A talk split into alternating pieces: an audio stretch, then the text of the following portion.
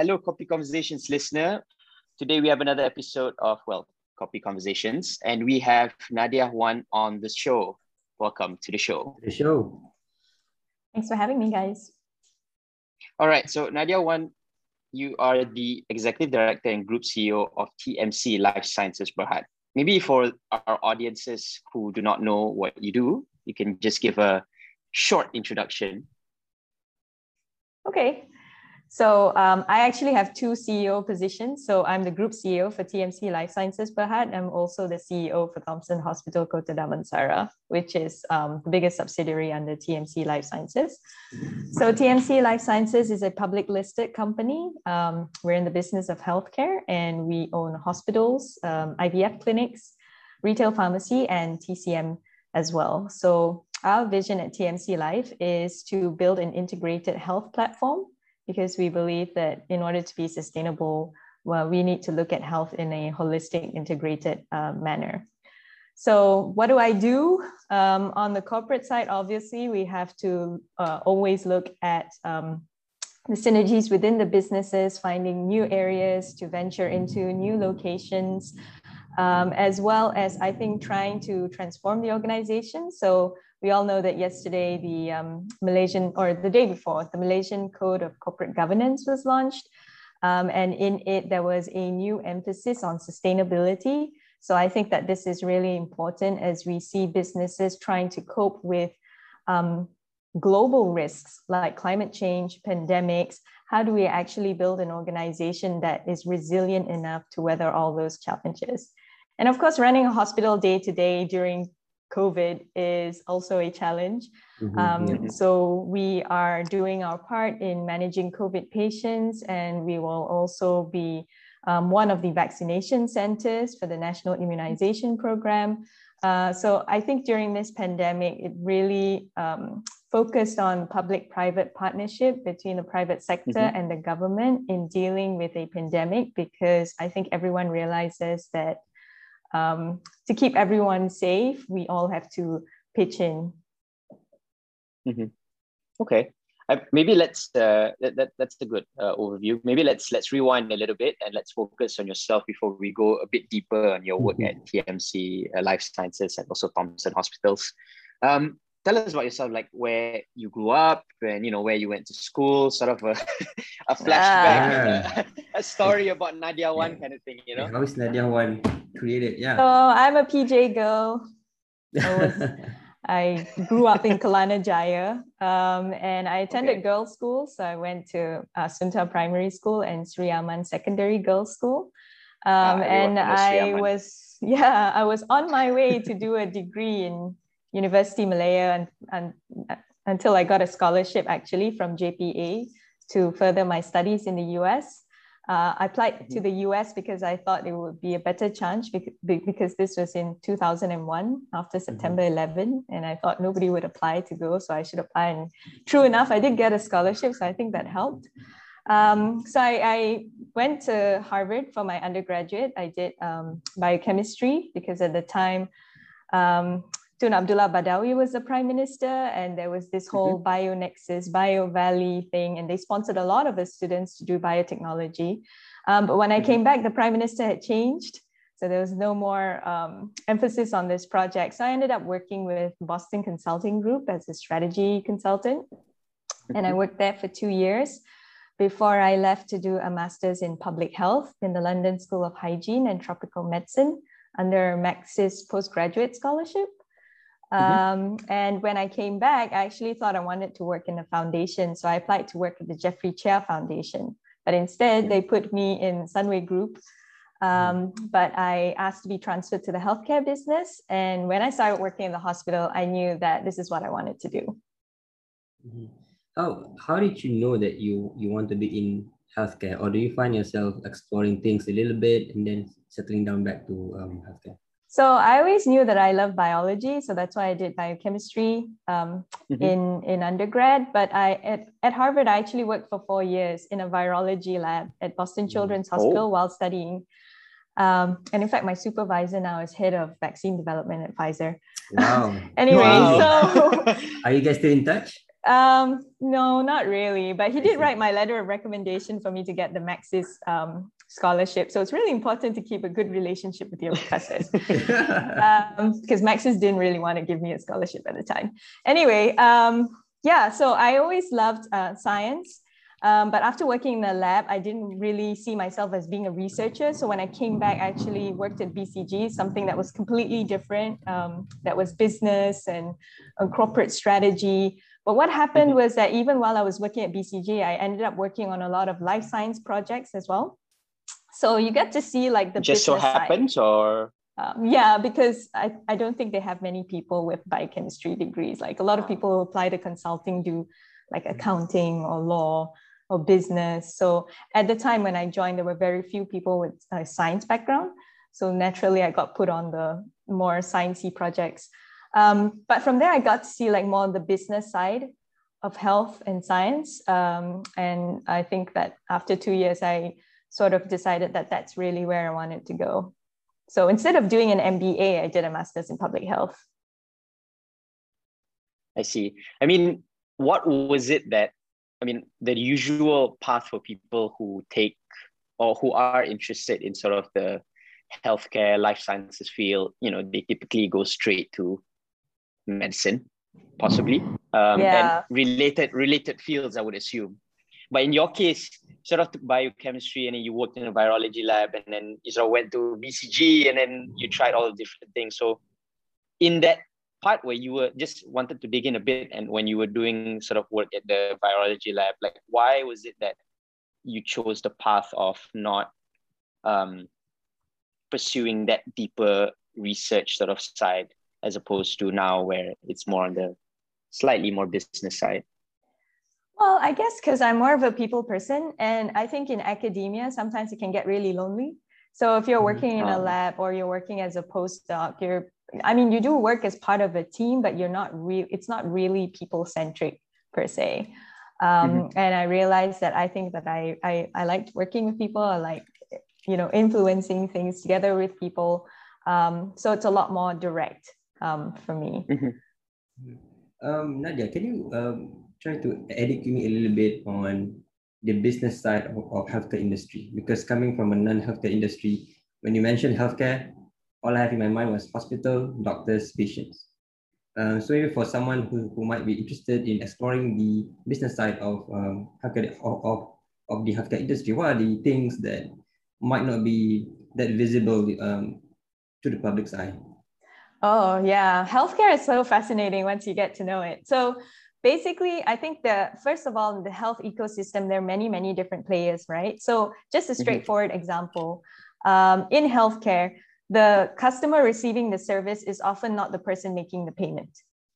So, you have mm-hmm. at least three parties in a transaction, which is either the insurance company or a third party um, agent that is processing uh, the claims. So in, in that sense, like financing or even um, just the economics of it, there are a lot of different players um, that are involved and it actually shapes how uh, people access services and what kind of services are offered to them. So for example, mm-hmm. like for um, uh, health insurance actually dictates a lot about how people consume health services. So that's just one example. And then secondly, I think I'm not sure how many people realize, but hospitals and clinics, like there's a lot of um, mechanical and electrical engineering that mm-hmm. goes into these facilities. It's basically like running a factory 24 7 with very high tech stuff like medical gases. Um, you have radioactive material, you have a lot of like dangerous chemicals, explosives, all sorts wow. of things. And yeah. actually, um, engineering is a really big part of it and understanding so to make sure that there is no risk like um, you know, at one point when we didn't have water, um, that was that was mm-hmm. an issue. Um, so there are actually all these things that, that we need to also um, take into account, plan for, and actually uh, manage efficiently because there is no um, tolerance for downtime. Uh, and then you look at um, just the complexity of healthcare, right? So mm-hmm. um, one different patient could be treated for many different things at one at one go. So you have a team of people who are managing this patient. So communication is really important. And um, just the, the kind of things that are involved. So in the inventories, the drugs, the consumables that we have in hospitals, we have like hundreds and thousands of them.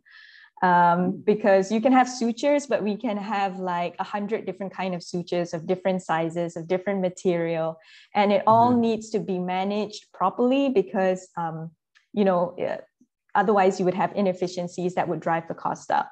So there's so many moving pieces uh, in healthcare um, that I think it's really fascinating to try and keep all the balls in the air at the same time. I think uh, for me, my realization that that uh, healthcare is a big industry was when I was studying in the US. So I went skiing and then I fell, and then I I had a cut um, on my knee, which needs to be uh, jahit lah. And then because they had to call the ambulance, and because I had no insurance, because you know try to be cheap, and it, it is the worst mistake ever to be made in the US. So I think like the like 10 stitches cost costed me around uh, 3000 USD, I think. Yeah. And that got me thinking like, oh my, I'm taking so many things for granted with our healthcare system in Malaysia. Um, so my my question is right, um, do healthcares in countries do they interact or do they operate based in their own um, countries um, silo? Yeah, healthcare is actually like super localized because of the it's a very highly regulated industry. Um, so, for example, in Malaysia, doctors' fees are regulated by an act of parliament. Oh. So, doctors have a maximum fee schedule that you can't really charge more um, than that. Um, hospital fees um, have much fewer guidelines because I think there's, um, uh, I guess, not much differentiation there. But I think through um, negotiation with insurance companies, that's how the cost has been managed so far, because most of the uh, big insurance companies will have contracts with hospitals, which include negotiation on discounts and things like that. So, uh, yeah, so it's it's kind of um, mm-hmm you know when, when we talk about insurance for example what happens in america mm-hmm. is that um, if you're part of an insurance plan then the cost is low. Um, if you're not part of insurance plan or these what they call out of pocket expenses suddenly it skyrockets to yeah. a very high um, super high. yeah super high. Um, and so what we don't want is a, a, situation where the insurance is asking for more discounts the hospitals raises the the prices and then it just goes up and up but relatively it's the same. So both parties are happy but those patients who are not in the insurance scheme will actually suffer because the rack rate for them mm-hmm. is super high. Um, so i think that what's really important is looking at the sustainability and healthcare financing is going to be a big issue for countries. And with uh, things like the covid pandemic access to healthcare and availability of health services is actually an issue of national security. So you'll see um, last year during the pandemic, countries banning exports of drugs, of uh, mm-hmm. personal mm-hmm. protective equipment. It becomes a geopolitical national security issue. And increasingly, we see it used to be things like energy, but now health is also becoming a subject of debate at those forums as well. So it's a good segue. I, I wanted to know as well, like some of the challenges um, that you face running sort of, um, you know, a healthcare, a, a hospital, um, given you said that there's also geopolitics and there's also the operations where you said there's so many moving parts. So maybe give us a brief, you know, maybe as you you are a CEO and also maybe even different roles within your organization that um, you know what kind of things that do they do as well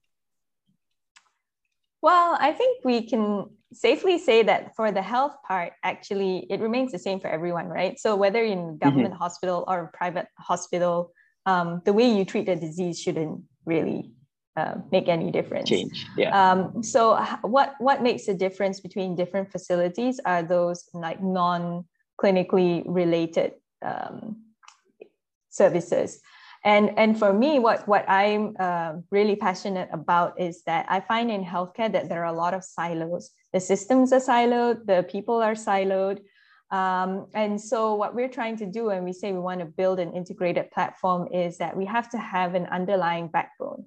Which has to be mm-hmm. obviously technology driven in order for us to function um, seamlessly for information uh, to flow and for us to be able to optimize our um, operations and also to understand our customer better. So one of the big projects that we're working on now is migrating to a integrated hospital information system that is, you know, linked to the electronic medical records. It's linked to the um, enterprise resource planning software. It's linked to the financial software. Um, it's really painful to migrate.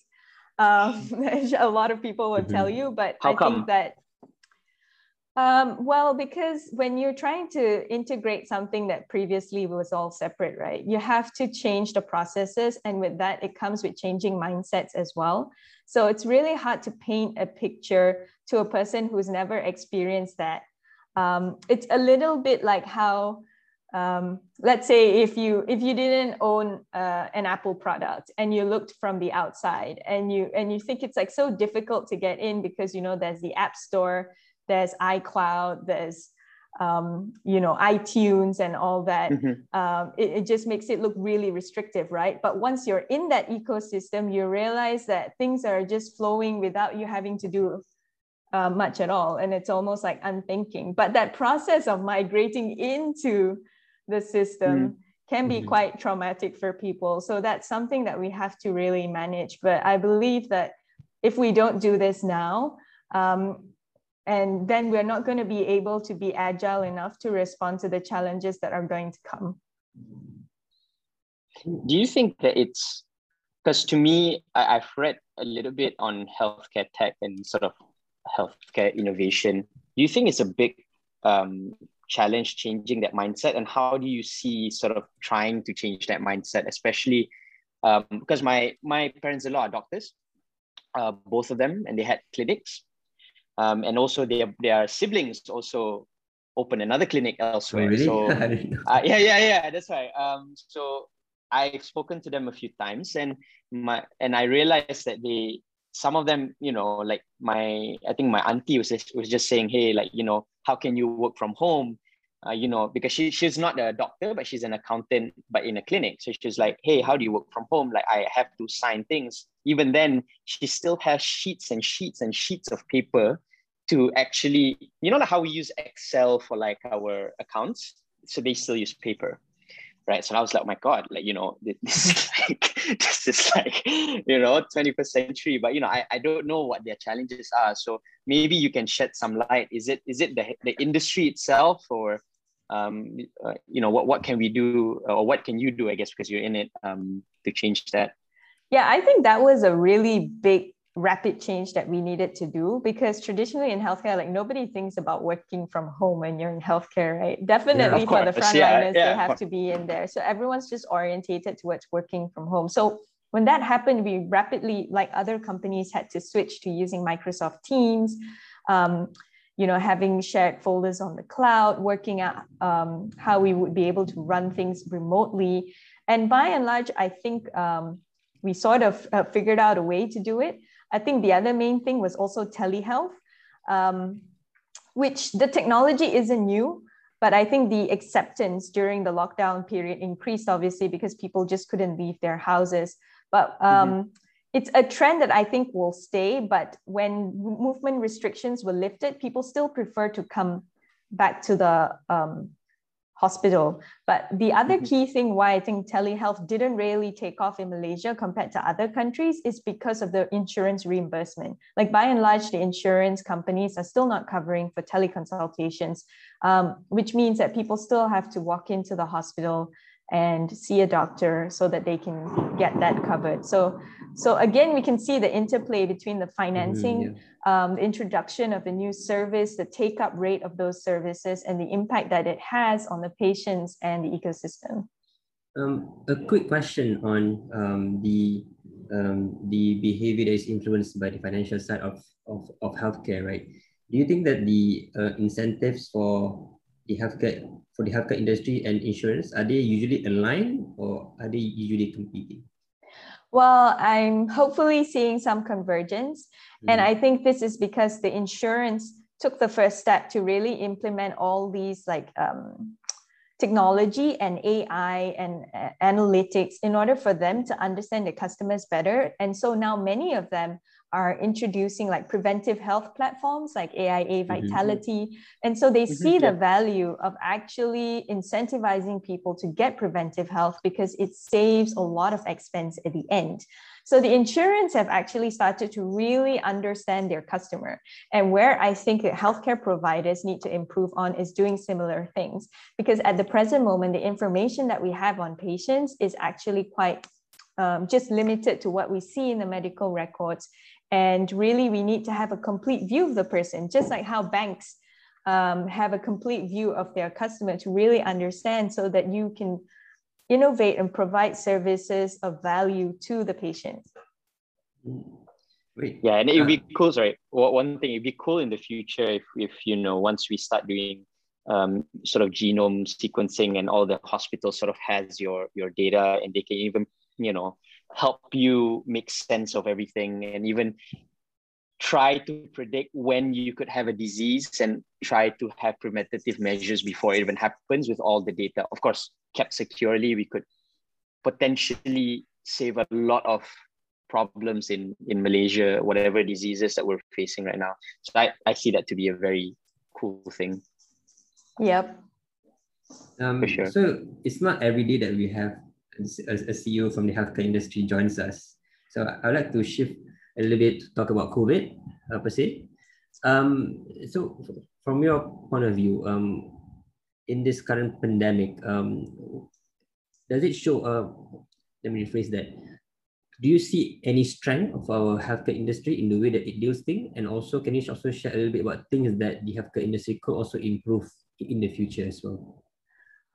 So I think the one good thing was obviously the public-private partnership that uh, very quickly came together. So when COVID first um, started to reach our shores in December of 2019, um, you know, the government very quickly had a lot of briefings with us. There was a lot of guidelines that were issued, um, and information was given on a timely manner, at least on the clinical side um, of things.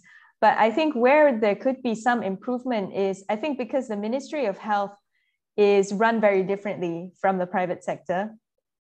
And so perhaps oftentimes they don't understand where the private hospitals are coming from. And so there is a, a unit actually um, within the Ministry of Health, which we call CCAPS or Cawangan Kawalan Amalan Perubatan Swasta, um, mm-hmm. that usually deals as the main uh, person regulating uh, private hospitals, but it was a very small unit relative to the size of Ministry of Health. And when COVID came and this unit was supposed to liaise and coordinate all the private sector players in Malaysia, very quickly you realize that you know it's way beyond their scope. And therefore, this private public sector partnership and discussion needs to be ongoing at, all levels in the ministry and not just one department so I think that as um, you know, one year has passed, we can see that there's a lot more uh, communication integration now. So, for example, the vaccination efforts, they have started to recruit, um, you know, private GPs and private hospitals to administer the vaccines um, through Protect Health, which is an agency of the Ministry of Health, and you know mm-hmm. negotiated a sum for reimbursement. So all of this are steps in the right direction. So if we can do that for COVID vaccination services, you can definitely extend this to any other health services. Um, and I think that realistically, where the healthcare sector is going is that people um, make probably will have to take more accountability for their health right? So what happens now is that it's okay. I don't need to take my medic my diabetic medication, but if I need surgery, I can go to a government hospital and it'll be cheap.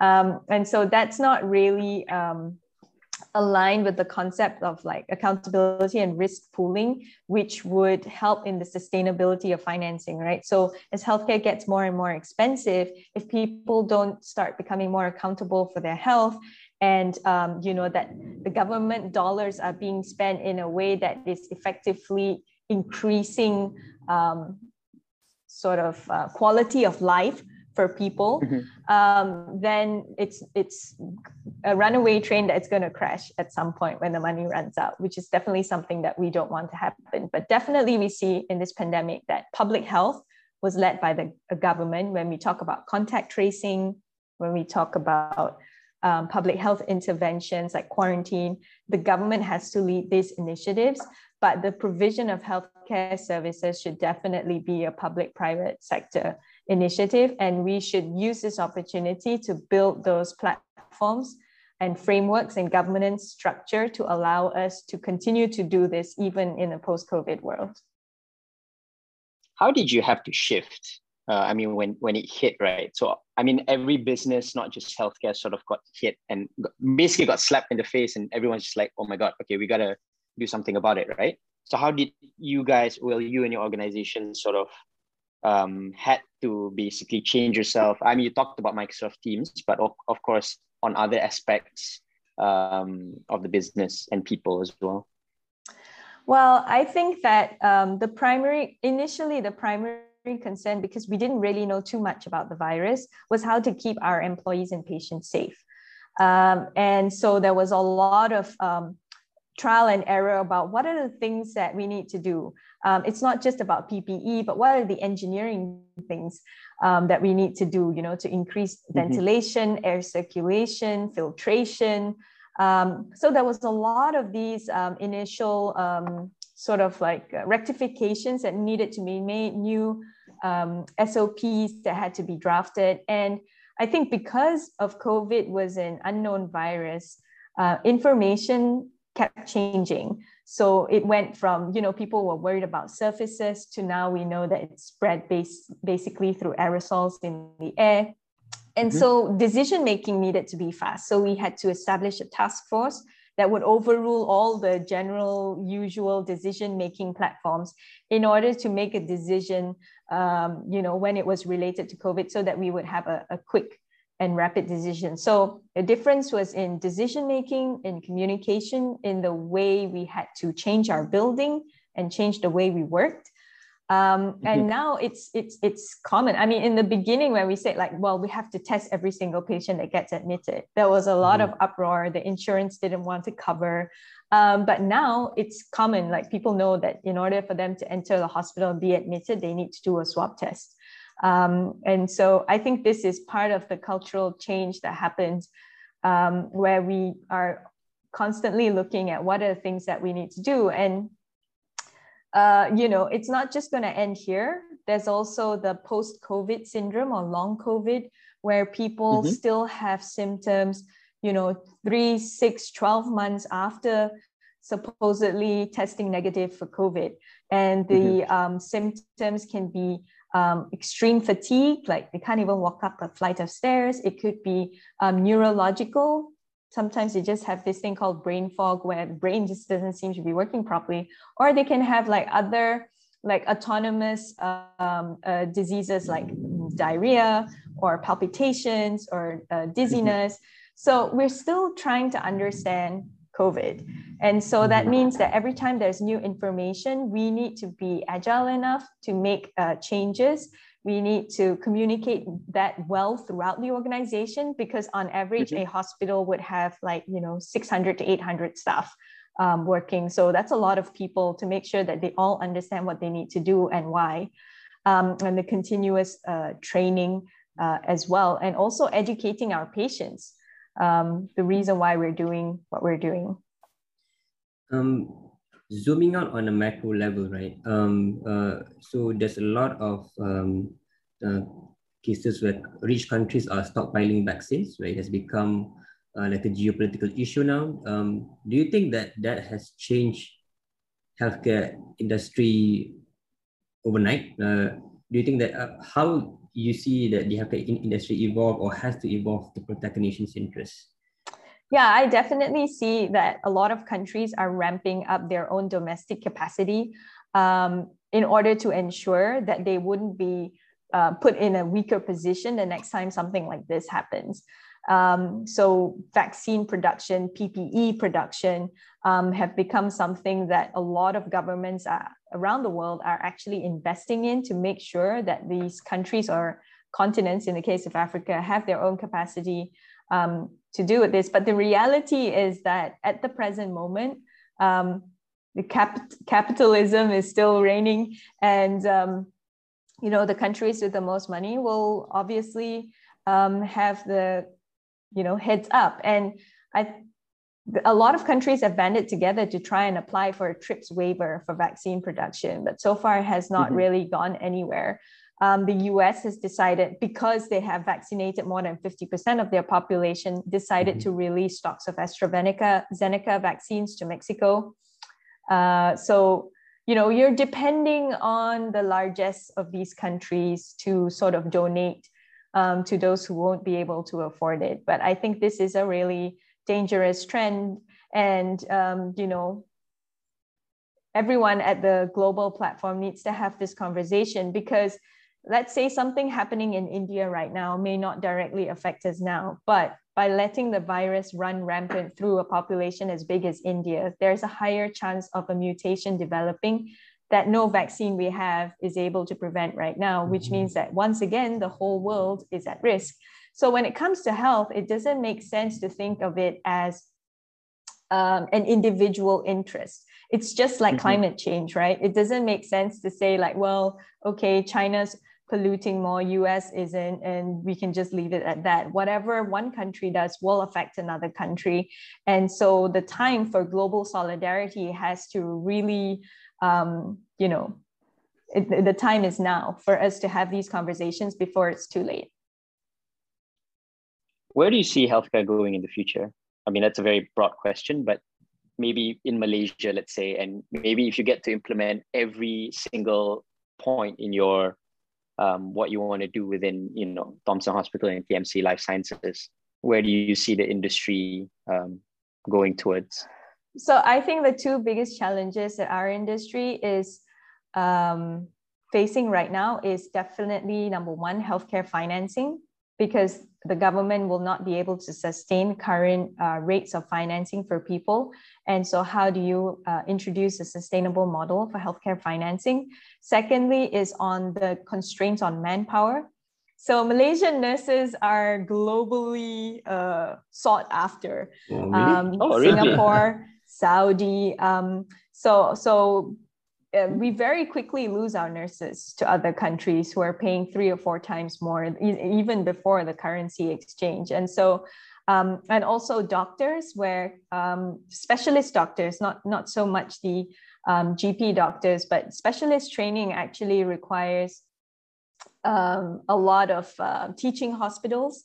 And so, like, mm-hmm. if we don't have um, you know a, a, bigger pipeline of specialist doctors as health becomes more specialized that will become an issue. So so these are the, cha- the, the challenges that we're facing and i think that the few things that definitely we need to address would be changes in the regulation Mm-hmm. um, to to keep up because healthcare is highly regulated but they need to think about are they regulating for the outcome or are they regulating the process and if you're regulating mm-hmm. the process will your regulation be able to change fast enough to adapt to how the environment is changing um, and then also we have to look at new economic models um, and definitely insurance is, is something, but whether it is a subsidized national health insurance scheme, how that insurance scheme will look like, who will administer it, how do we make sure that we take care of everyone?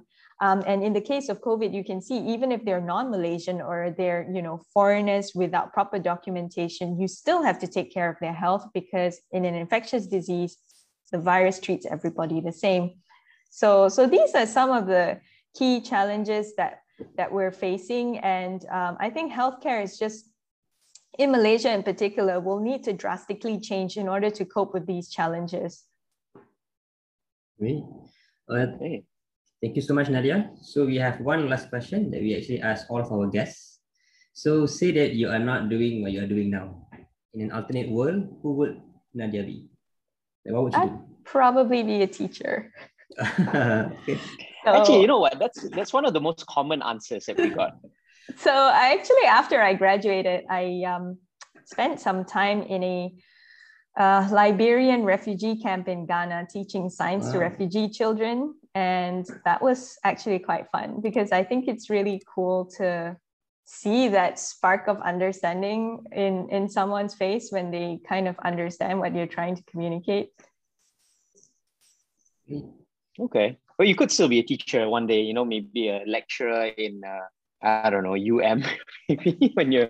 Well, everybody has to teach. I think even like as a CEO, the whole thing is about really um, when you're trying to communicate your vision, you're trying to paint them an abstract picture, which you you want them to see and understand so that they can work with you on it. So I think it is somewhat like teaching. Okay, cool. Thank you so much, Nadia. I think that was amazing. I think I have to marinate some of the things we talked about. It's quite a quite a mind heavy topic, uh, but appreciate your time and that was quite good. Thank you very much. Okay, thanks. Yeah.